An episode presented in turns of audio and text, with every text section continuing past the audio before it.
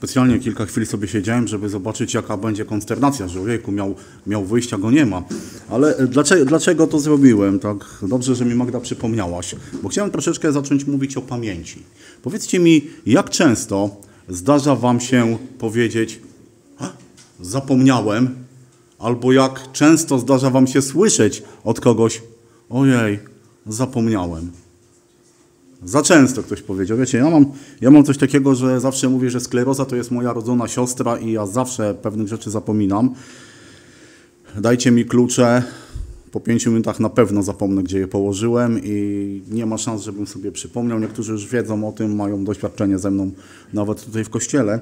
Ale wiecie, tak sobie, kiedy tak sobie myślałem o pamięci, to zacząłem się zastanawiać, dlaczego pewne rzeczy pamiętamy długo, bardzo długo, a dlaczego pewne rzeczy gdzieś nam ulatują z pamięci?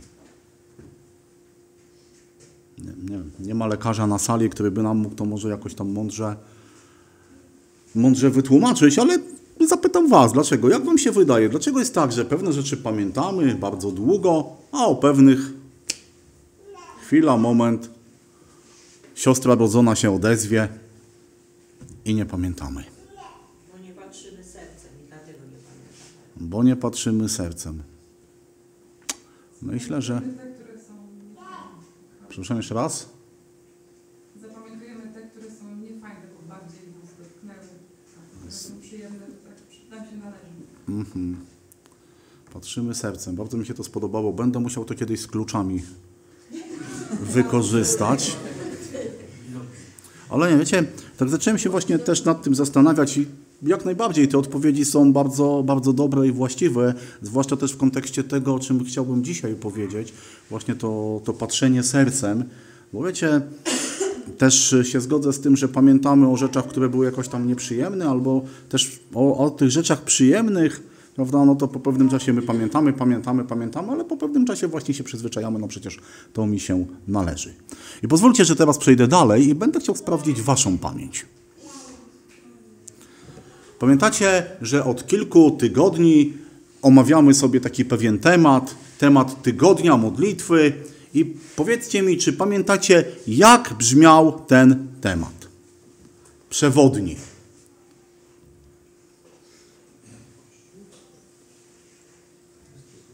No, Poczułem się troszeczkę jak nauczyciel w klasie, wiecie? Też jak jest pytanie, to jeszcze dobrze, że nie macie długopisów, bo pewnie połowa by pospadała na ziemię. Ale tematem na- nadrzędnym, takim głównym tematem jest Chrystus umiłował Kościół. Pamiętamy, prawda? Chrystus umiłował Kościół. Więc cały ten temat, ten blok tematyczny jest przypomnieniem nam o tym, kim jest Chrystus, co zrobił Chrystus i kim my dzięki temu jesteśmy. Więc to była ta łatwiejsza część, teraz trudniejsze pytanie. Mieliśmy do tej pory raz, dwa, trzy, cztery, pięć, sześć tematów. Sześć, o sześciu rzeczach mówiliśmy sobie, kim jesteśmy. No myślę, że to nawet jakbyśmy o tym nie, mów, nie mówili, to jako chrześcijanie, jako wierzący ludzie powinniśmy o tym pamiętać. Więc pytanie, i tutaj od razu uprzedzę, żeby było trudniej. Bracia, którzy usługiwali na ten temat, milczą. Dobrze. Nie no, słuchajcie, ja też o tym nie pamiętałem, musiałem sobie przypomnieć te tematy po kolei. Ale pamiętamy, pierwszym tematem było co? Bożą owczarnią jesteśmy. Dobrze. Widzę, jest jakaś ściąga, no można korzystać w pewnym wieku, to jest nawet wskazane. Dobrze, ale zobaczcie, było tak powiedziane, jesteśmy Bożą owczarnią. I wiecie, to jest coś wspaniałego. Dobrze, że jesteśmy tą Bożą owczarnią. Dobrze to wiedzieć. Drugi temat, Bożą rolą. jesteśmy Bożą rolą. Tak? Yy, trzecim tematem było, jesteśmy Domownikami. domownikami Boga. Czwartą, kolejną. O, i notatki się skończyły. Jesteśmy Bożą świątynią, Ciałem. i Oblubienicą. Wiecie, i te wszystkie, nie wiem jak to nazwać, tytuły, czy y, to, kim jesteśmy, są bardzo, to są wspaniałe rzeczy, które Chrystus podarował mi i Tobie. I tak naprawdę to, że jesteśmy Bożą owczarnią, to możemy nią być tylko dlatego, że Chrystus jest naszym pasterzem. To, że jesteśmy Bożą rolą, to tylko dlatego, że Chrystus jest gospodarzem, który ma to pole, że On jest tym siewcą. To, że jesteśmy budowlą i domownikami Boga, to tylko dlatego, że On jest kamieniem węgielnym, że On jest tym fundamentem i że On przygotował dla nas dom. To, że jesteśmy świątynią, to dlatego, że Chrystus posłał pocieszyciela, Ducha Świętego, który mieszka w nas. To, że jesteśmy ciałem Chrystusa, to dlatego, że On jest głową tego ciała. To, że jesteśmy oblubienicą Chrystusa, to dlatego, że On jest naszym oblubieńcem. Wiecie, i no, kiedy patrzyłem sobie na ten dzisiejszy temat, na kolejny temat, który brzmi: Jesteśmy filarem i podwaliną prawdy. Więc to, bracie, proszę dopisać tam sobie do notatek, bo może, może za tydzień brat Tadeusz, który będzie kończył, podsumowywał, więc te notatki mogą się przydać. Dzisiaj ten temat jesteśmy filarem i podwaliną prawdy. Pamiętamy o tym? Czy pamiętamy o tym, kim jesteśmy, że jesteśmy filarem i podwaliną prawdy? Teraz już tak, ale, ale nie zawsze. Wiecie, i ten temat, jesteśmy filarem, podwaliną prawdy, jest bardzo podobny do tego, czym miałem przywilej dzielić się kilka tygodni temu, do tematu yy, budowania, tematu budowli, bo nawet yy, miałem, tak się jakoś zdarzyło, nie wiem, czy nie powiem przypadkiem, no bo nie ma czegoś takiego jak przypadek, po prostu tak Pan Bóg położył te tematy przede mną o tym budowaniu, może dlatego, że muszę coś tam na działce porobić, a kompletnie się na tym nie znam. Ale kiedy patrzymy na temat budowania, to wiecie, popatrzyłem sobie na te fragmenty, na wersety i one nawet są podobne do siebie, i więc y, podejrzewam, że pewna część tego, co już było mówione tutaj, będzie się powtarzać, ale podobno powtarzanie powoduje to, że lepiej pamiętamy, więc nie wiem jak Wam, ale mi na pewno, kochani, to się, to się przyda, zwłaszcza, że jako ludzie zapominamy czasem o tych duchowych prawdach. I to jest smutne, wiecie, ja tu nie mówię, że wy jesteście tacy, ja jestem inny. Nie, jako ludzie zapominamy o tych duchowych prawdach. Jako ludzie bardzo często zapominamy o tym, kim jest dla nas Chrystus. Zapomina, zapominamy o tym, co Chrystus dla nas zrobił. I zapominamy o tym, kim my powinniśmy być, będąc Jego świadkami, Jego dziećmi, Jego ludem, Jego owczarnią i jakkolwiek byśmy to nazwali. I chciałbym, żebyśmy na początku otworzyli sobie list do Efezjan, drugi rozdział i przeczytali wersety od, może od 19 do 22. Ja podałem od 20, ale jeszcze jeden, jeden więcej chciałbym przeczytać.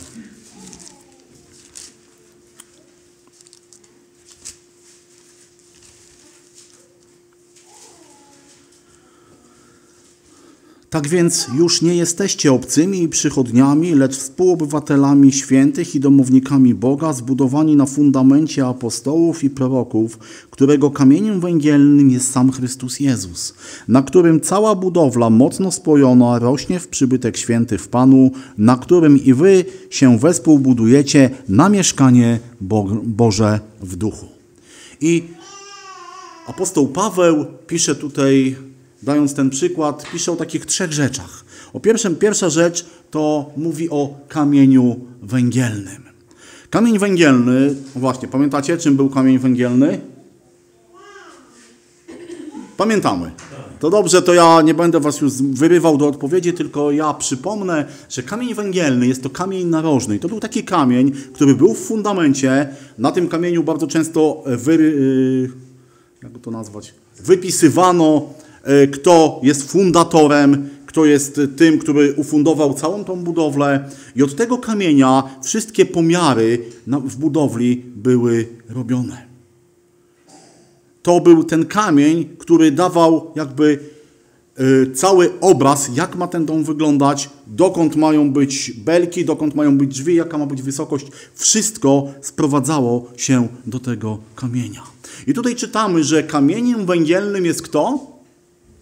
Jest Chrystus. Kamieniem węgielnym w budowli, żywej budowli, w kościele, ale nie tylko w kościele jako całości, nie tylko w kościele jako lokalnym zborze, ale dla każdego z nas kamieniem węgielnym ma być Chrystus. Całe nasze postępowanie, całe nasze myślenie, mówienie, czynienie, pragnienia mamy odnosić do kamienia węgielnego. To jest taka, takie bardzo dobre pytanie. To jest taki bardzo dobry, nie wiem, zwyczaj, sposób. Kiedyś, już też się tym dzieliłem, za czasów mojej młodości było bardzo popularne, że młodzi ludzie na nadgarstkach mieli takie opaski, bransoletki z takimi czterema literami i znakiem zapytania. E, Może moje pokolenie pamięta. Dokładnie. What would Jesus do? Czyli WW, JD znak zapytania. Co zrobiłby Jezus? Wiecie, i tak jak Żydzi troszeczkę mieli przywiązane filakterie, kiedy się modlili, wznosili ręce, widzieli to, tak młodzi ludzie w moim pokoleniu, jakkolwiek to brzmi, mieli to też zapisane na ręku. Ale wiecie, czy filakteria, czy opaska jest niczym, jeżeli to nie będzie zapisane w naszych sercach. Jeżeli w naszych sercach nie będziemy mieli pragnienia, zwyczaju, chęci porównywania każdego aspektu mojego życia do tego, czego naucza Chrystus. Dalej czytamy tutaj o fundamencie, którym są, są apostołowie i prorocy, ich nauka, czyli to, co mamy dzisiaj zapisane w Piśmie Świętym. Jeżeli nie będziemy ludźmi, którzy swoje życie właśnie porównują w każdym aspekcie z tym, czego Bóg ode mnie chce, z Bożym Słowem, to daleko, można powiedzieć, nie zajdziemy. To tak naprawdę nasze życie będzie życiem chrześcijanopodobnym. Jako ludzie bardzo często też myślimy w ten sposób, no, wiecie, staramy się dzielić nasze życie. Mamy życie, tak czasem się mówi, życie zawodowe i życie prywatne. Wiecie, bardzo często może tak mi się wydaje, że chcielibyśmy tak samo z naszym duchowym życiem z Chrystusem. Mieć życie duchowe z Chrystusem i życie prywatne. Prawda? Są takie kościoły, które wystawiają co jakiś czas takiego specjalnego miejsca taką specjalną rzecz i wtedy trzeba być bardzo świętym, a później chowa się to do pudełka i można żyć normalnie. Tak samo w islamie są różne prawa, nakazy. W ramadanie jest na przykład y, taki zwyczaj, że nie można jeść do zachodu słońca. Tak? A potem? Potem można, można, bo Allah nie widzi. Śpi. Wiecie, my bardzo często, chcąc, nie chcąc, nieświadomie czy podświadomie, próbujemy coś takiego przenosić do naszego chrześcijańskiego życia. My, którzy mamy być budowlą, my, którzy mamy być chwałą Chrystusa, my, którzy mamy być tym wszystkim, o czym mówiliśmy, staramy się powiedzieć, teraz to jest święte życie w niedzielę, tak mniej więcej do 12, no chyba, że się coś tam przeciągnie, to do 12.30, potem w środę, i ewentualnie młodzież tam jeszcze w piątek, y, siostry tam na Discordzie i tak dalej.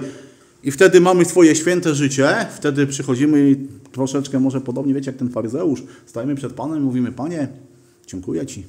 Znaczy, że jestem taki. Albo podświadomie chcę powiedzieć, Panie, podziękuj mi, że jestem taki. Ale nie, w życiu chrześcijanina, słuchajcie, bardzo dobrze, Pan Bóg nie odgraniczył Twojego świętego życia od codziennego życia. Jest jedno życie. Czy żyjecie, czy umieracie? Pańscy jesteście. Czy jecie, czy pijecie? W każdym miejscu, gdzie jesteście, jesteście pańskim ludem. Jesteście tą Bożą owczarnią, Bożą budowlą i tak dalej, i tak dalej. Cała budowla, cały Kościół, cały zbór, ja i Ty jesteśmy osadzeni na fundamencie Bożego Słowa, fundamencie Bożego, Bożego prawa. Wiecie, jesteśmy oparci w wymiarze powszechnym jako cały Kościół, jako, jako lokalny zbór i jako każdy człowiek.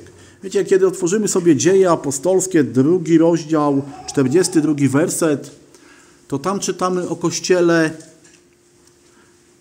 i trwali w nauce apostolskiej i we wspólnocie, w łamaniu chleba i w modlitwach. Cały Kościół był nastawiony na ten cel. To było najważniejsze dla Kościoła trwać w nauce apostolskiej. Kiedy ludzie gromadzili się, kiedy przychodzili, to ich celem było wspólne oddawanie Bogu chwały. W bardzo określony sposób. Wiecie, to też jest pułapka naszych czasów, że dzisiaj ludzie, niektórzy mówią, że Bogu można oddawać cześć na różne sposoby. Nie, nie, nie. Bogu można oddać cześć i chwałę tylko w ten sposób, jaki On pragnie, żeby Mu tak oddawano. Prosty przykład. Świątynia. Kiedy Pan Bóg wybudował, powołał ludzi do budowy świątyni, to co? Zobaczcie, Pan Bóg nie powiedział, dobrze, mamy teraz świątynię i teraz każdy z Was może przynosić co chce, może łazić gdzie chce, może robić co chce. Nie. Pan Bóg powiedział, do tego miejsca będą mogli wejść ci, do tego ci, do tego ci. Będą mogli na ofiarę przynieść to, a nie to. To, co dzisiaj brat Łukasz czytał, prawda? No. Czy Bogu się podobało, że tak naprawdę ci pasterze robili sobie co chcieli? Nie. Bo Pan Bóg określił, Pan Bóg nakazał, Pan Bóg ustalił pewne zasady. Zasady tego, jak Kościół ma mu przynosić chwałę. Jak ja i ty masz mu przynosić chwałę. Kiedy otworzymy sobie drugi list do Tymoteusza, trzeci rozdział, wersety 14 do 17.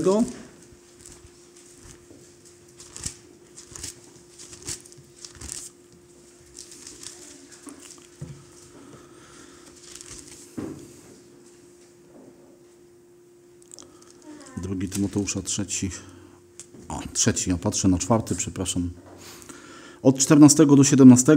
Ale ty trwaj w tym, czego się nauczył i czego pewny jesteś, wiedząc od kogoś się tego nauczył. I ponieważ od dzieciństwa znasz Pisma Święte, które cię mogą obdarzyć mądrością ku zbawieniu przez wiarę w Jezusa Chrystusa. Całe Pismo przez Boga jest natchnione i pożyteczne do nauki, do wykrywania błędów, do poprawy, do wychowywania w sprawiedliwości, aby człowiek Boży był doskonały, do wszelkiego dzieła, dobrego dzieła przygotowany. I wiecie, i tak jak dzieje apostolskie mówiły o całym Kościele, że oni mieli trwać, to ten fragment mówi, że ja i ty mamy takie same obowiązki, jak cały Kościół. Bo apostoł Paweł pisze do swojego przyjaciela, ucznia, duchowego syna, ale ty trwaj w tym, czegoś się nauczył. A więc ty zgłębiaj to, co już wiesz. Wiecie, Boże Słowo nie da ci nowego objawienia. Chociaż dzisiaj ludzie pojawiają się tacy, którzy mówią: Mam nowe objawienie, bo przeczytałem coś. Ale wiecie, to nie jest nowe objawienie. Ja podejrzewam, że jeżeli ktoś, jeden z moich nauczycieli na szkole biblijnej powiedział coś takiego: Jeżeli czytasz w Biblii coś, co nagle okazuje się, że nikt przed tobą nie znalazł, to znaczy, że źle ją czytasz. Jeżeli nagle Twoje myślenie jest inne niż myślenie apostoła Pawła czy Piotra, no to pytanie, kto, kto, kto jest w błędzie? Paweł, Piotr, Duch Święty czy ja? No chciałoby się, żeby w błędzie był Duch Święty, Piotr czy Paweł, ale najczęściej w błędzie, a zawsze w błędzie jestem ja. Kiedy coś w moim życiu wystaje poza ramy Bożego Słowa, to nie znaczy, że ja mam, wiecie, wziąć Biblię i ją rozciągnąć, żeby się mieściło. Jeżeli coś wystaje w moim życiu poza ramy Bożego Słowa, to jedynym rozwiązaniem jest, wiecie co, po prostu obciąć to, co wystaje. Na tym polega to, że ten fundament jest, tym fundamentem jest Chrystus. Jeżeli coś budujemy, mamy obrys fundamentu i budujemy coś poza tym fundamentem, to co? No generalnie możemy to postawić. No kto nam broni? Ale co? Powieje wiatr, przyjdzie deszcz i co? I upadek będzie wielki. Dlatego mamy, Boże Słowo wzywa nas, abyśmy byli doskonali do wszelkiego dobrego dzieła przygotowani. A wiecie, to, że możemy być doskonali, że możemy dobre dzieło pełnić w naszym życiu, to nie jest moja zasługa, nasza zasługa, ale dzieło Boga, dzieło Jezusa Chrystusa. Pójdźmy dalej. Pierwszy list do Tymoteusza, trzeci rozdział, 15 werset, który jest jakby też takim wersetem przewodnim. Tam też Paweł pisze właśnie do swojego przyjaciela, gdyby jednak przyjście moje się odwlokło, to masz wiedzieć, jak należy zachowywać się w domu Bożym, który jest kościołem Boga żywego, filarem i podwaliną prawdy. I tutaj kończy się wstęp i zaczynamy dzisiejszy temat. Co to znaczy, że jesteśmy filarem i podwaliną prawdy? Co to znaczy, że Kościół jest filarem i podwaliną, a jeżeli Kościół, to też każdy z nas jest jego obowiązkiem, moim, Twoim obowiązkiem być filarem i podwaliną prawdy. No i teraz muszę zadać kolejne pytanie, trudne pytanie, takie pytanie, które też Piłat zadał Panu Jezusowi. Co to jest prawda? Dzisiaj mamy konflikt na granicy rosyjsko-ukraińskiej i każda z tych stron podaje do publicznej wiadomości coś, co według nich jest prawdą. Tylko kiedy weźmiemy te dwie wiadomości, to okazuje się, że one są zupełnie sprzeczne. W wielu sytuacjach, w wielu jakichś też życiowych sprawach, kiedy mówimy o prawdzie, okazuje się, że moja prawda to nie Twoja prawda. Ktoś kiedyś powiedział, że są trzy prawdy, tak? Moja prawda, Twoja prawda i ta jeszcze jedna. Wiecie, prosty przykład, zobaczcie, no. Jakbym Wam zadał pytanie, co widzicie na tym, co, co widzicie? Pejzaż, napis. A ja mogę zapytać Was w tym momencie, dlaczego mówicie nieprawdę? Bo ja widzę to. I za nic mi to nie przypomina pejzażu. Mo, może mam słabą wyobraźnię, ale wiecie, bo czasem prawda jest obiektywna. Tak, to znaczy prawda zawsze jest obiektywna, tylko czasem nasz punkt widzenia na tej prawdy jest inny. I wy, mia- zobaczcie, no tutaj wy mieliście, mówiliście prawdę, ja też mówię prawdę. O jaką prawdę chodzi, kiedy rozmawiamy, kiedy myślimy, kiedy czytamy o Bogu? O jaką prawdę chodzi, kiedy śpiewaliśmy pieśń numer 62 Prawda jedyna słowa Jezusa z Nazaretu? Bożą prawdę. To kolejne pytanie, no czego ta prawda dotyczy?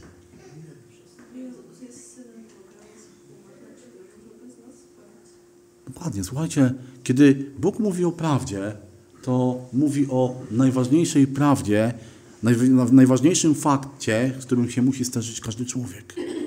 O prawdzie Bożego Słowa i o prawdzie poznania Boga. W Ewangelii Jana 14:6 Pan Jezus powiedział takie słowa: Ja jestem droga i prawda i żywot i nikt nie przychodzi do Ojca tylko przeze mnie. I to jest najważniejsza prawda, z którą Pan Bóg chce, żeby człowiek się zderzył. Jeżeli mamy być filarem i podwaliną prawdy, to my musimy wiedzieć, jako Kościół, jako zbór, jako wierzący człowiek w tym świecie, jaka jest prawda.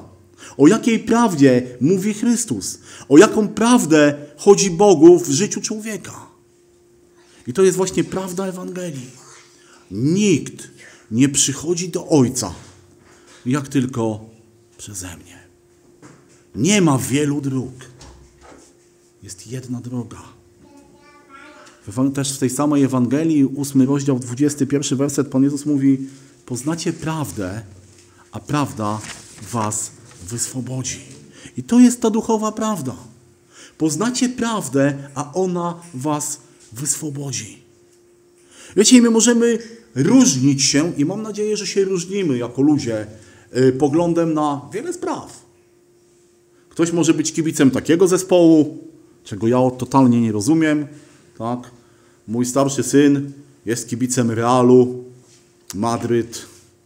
Nie wiem, wiecie, się zastanawiam, czy go dobrze wychowałem. Jak on mógł wybrać Real Madryt, a nie Atletico? Prawda? Możemy się różnić. Możemy się różnić na spojrzenie, jaki kolor ścian będzie tutaj za miesiąc, za dwa, ale i dobrze, że się różnimy, słuchajcie, to jest, to jest piękne. Ale nie możemy się różnić, jeżeli chodzi o tą jedyną prawdę, tą najważniejszą prawdę. W jaki sposób mogę przyjść do Boga? W jaki sposób mogę się z Nim pojednać i nie możemy się różnić w tym, co to znaczy, że mam dla Niego żyć. Tak jak powiedziałem, w tym pierwszym, pierwszym fragmencie czytaliśmy sobie o kamieniu węgielnym, czytaliśmy sobie o, o fundamencie. Wiecie, i kamień węgielny i fundament ma jeden, jest jeden z nim problem. Bo go nie widać na początku. Żeby się dostać do fundamentu, żeby się dostać do kamienia węgielnego, to jednak troszeczkę podejrzewam łopatą czy czymkolwiek byśmy musieli im pomachać. Natomiast to, o czym dzisiaj Boże Słowo mówi, o podwalinie i o filarze, wiecie, to są takie części budowli, które zaczyna już być widać. Ja, tak jak powiedziałem, nie jestem specem od budowlanki, kompletnie się na tym nie znam, więc wiecie, mamy internet, można różne rzeczy sobie znaleźć, więc ja sobie znalazłem, co to znaczy, co to jest podwalina, no bo jakbym was zapowiedział, ci, którzy budowali domy, to pewnie wiedzą, ale jakbym resztę zapytał, co to jest podwalina, No niżnie drewno w drewnianym domu. Mówiłem, że nie pytam tych, co domy budowali. Wymieniał. Nie? Co to jest podwalina? No, mi się na początku skojarzyło z podstoliną, chyba z zemsty. Ale podwalina to właśnie, tak jak brat powiedział, jest to najniższa taka drewniana belka w konstrukcji ściany. Filar, no to już wie, wiemy, co to, co to jest, tak? To są takie, dokładnie, nawet siostry wiedzą, domy budowały, to są takie kolumny. Wiecie, i to są takie części, części domu, części budowli, które już widać. I tak sobie to skojarzyłem też z moim, z Twoim, z naszym życiem jako ludzi wierzących, jako y, kościoła takiego powszechnego, bo zobaczcie, no, mówimy dużo o Chrystusie, możemy ludziom zwiastować, możemy wiedzieć pewne rzeczy, możemy y, mieć odpowiednią wiedzę na ten temat, odpowiednie przekonanie, ale wiecie, kiedy ludzie patrzą na Ciebie, to może być tak, że nie widzą Twojego fundamentu, ale widzą Ciebie. Ja już pow- powtarzałem to słowo wielokrotnie z tego miejsca. Musicie mi wybaczyć, ale pewne dobre rzeczy czasem się uda usłyszeć od kogoś i się je powtarza. Ktoś kiedyś powiedział coś takiego, że zadał takie pytanie: ile jest Ewangelii? Ile jest Ewangelii? Jedna. Marka, Mateusza, Łukasza, Jana, to która? To cztery czy jedna? Ewangelia jedna, cztery opisy. Ja bym się z tym nie do końca zgodził. Jedna, tak? Nie, słuchajcie, ktoś kiedyś powiedział, że jest pięć Ewangelii. Jest pięć Ewangelii. Jest Ewangelia Marka, znaczy Mateusza, Marka, Łukasza, Jana. I ludzie mogą ni w ząb nigdy jej nie przeczytać. Żadnej z nich. Ale jest piąta Ewangelia. Ewangelia Sławka, Jacka, Ani, Zosi i nasi sąsiedzi, nasi znajomi, nasze rodziny niewierzące czytają najczęściej albo tylko i wyłącznie tą Ewangelię. Ewangelię mojego życia. Ewangelię tego, co jako wierzący, wierzący człowiek, jako, jako chrześcijanin, jako światłość świata, jako owczar, światłość w tym świecie, jako owczarnia, jako owca pokazuje. Jesteśmy filarem i podwaliną prawdy. Jako Kościół, jako zbór, jako wierzący człowiek. Słuchajcie, tak naprawdę ciąży na mnie i na Tobie ciąży duża odpowiedzialność. Bo Kościół, ten pierwszy Kościół, ten wczesnochrześcijański, jak czytaliśmy, trwał w nauce apostolskiej, nie otwierał się na naukę tego świata, no, chociaż wiecie, odkąd powstał Kościół, od razu były ataki. I wiecie, nie chodzi mi tylko o takie ataki typu, że władza rzymska chciała zabijać chrześcijan i tak dalej, i tak dalej. To zresztą się też dzieje dzisiaj. W wielu krajach chrześcijanie są zabijani. Ale wiecie, jeszcze był drugi, był inny atak na Kościół. Przychodzili ludzie, którzy chcieli, żeby Kościół zmiękczył swoją naukę. Żeby przyjąć troszeczkę rzeczy ze świata. Ostatnio czytałem, słuchajcie, o kościele w Chinach, który mógłby legalnie działać, gdyby tylko zgodził się na to, żeby w nauce akcentowano pewne rzeczy. Żeby był takim komunistycznym kościołem partii Chin. I żeby nie, żeby nie dużo, nie tak dużo mówił o Chrystusie, niech sobie mówi, ale żeby jeszcze mówił o przywódcy Mao. I wtedy będzie w porządku. Zobaczcie, czy dzisiaj też nie jest tak, że do kościoła, a czasem do naszego życia wkrada się taka nauka ze świata. Ej, nie bądź taki konserwatywny. Ej, nie bądź taki sztywny. No przecież zobacz, poluzuj pewne rzeczy. Świat idzie do przodu. Zmienia się wszystko. Tak, zgadzam się. Wszystko się zmienia w tym świecie. Moralność się zmienia. Spojrzenie na grzech się zmienia. Tolerancja się zmienia. Właściwie niedługo to będzie tak, że tolerancji nie będzie, bo będziesz musiał tylko zaakceptować albo nie. Ale ty masz być filarem i podwaliną prawdy. Wiecie, chciałbym się, tak, żebyśmy się zastanowili przez chwilę, co to dzisiaj znaczy dla mnie, dla ciebie, że jesteś właśnie tym filarem i podwaliną prawdy. Co to znaczy? Jak mam, jak, jakim mam być filarem? Jak mam żyć? Co robić w moim życiu? Też kolejne pytanie, czy jestem, czy jestem dobrym filarem? Tak? Czy ludzie patrząc na mnie, na moje słowa, zachowanie, widzą Chrystusa? To jest, to jest takie bardzo ważne.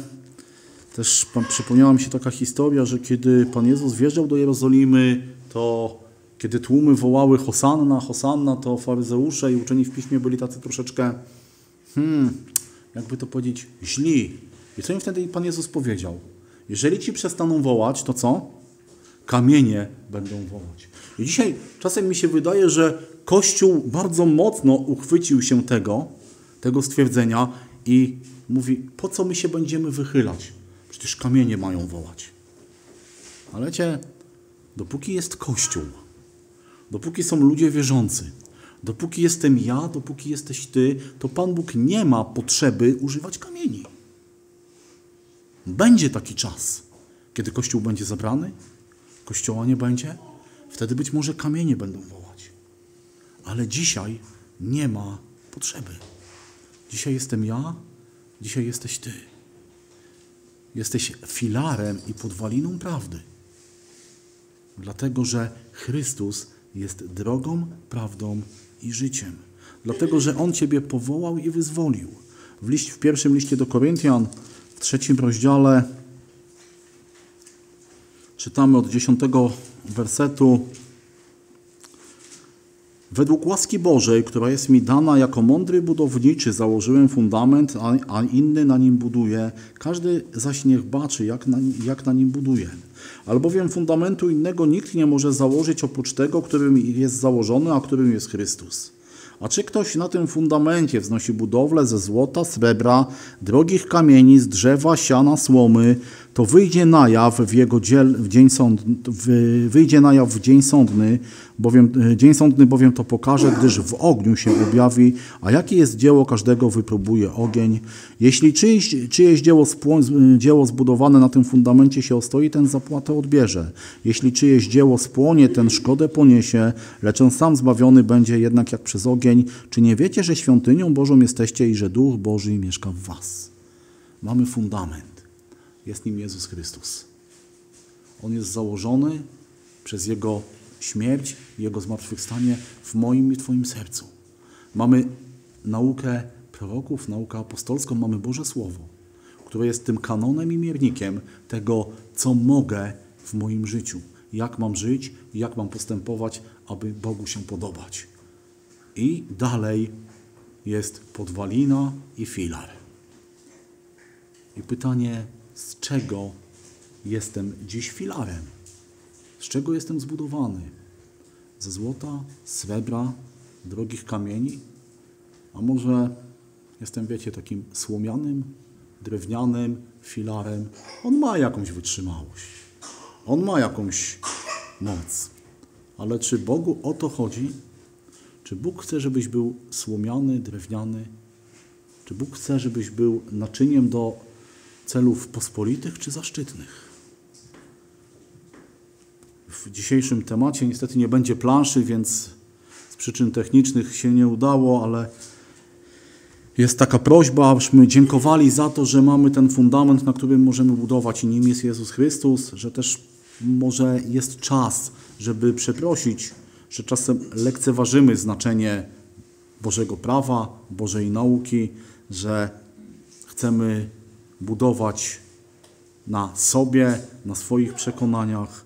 Jest też prośba o intencje y, modlitewne naszego Kościoła i jest prośba o modlimy, módlmy się o misję namiotową, Ogólnopolski Komitet Młodzieżowy, Komitet do Pracy wśród Dzieci, Służbę wśród Więźniów i Fundację Głos Ewangelii. Módlmy się szczególnie o pracę wśród dzieci i akcję charytatywno-ewangelizacyjną Gwiazdkowa Niespodzianka. No i też modlitwa o sprawy naszego zboru, tak jak co tydzień były były one wyświetlane, a więc módlmy się, kochani, o siebie nawzajem, o nasze relacje, o nasze świadectwo, o naszą wierność Chrystusowi. Módlmy się o tych, którzy rozpoczęli i kontynuują naukę na szkole misyjnej w Ruptawie. Wspaniała, wspaniała rzecz. Uczyć się Bożego Słowa, poznawać je.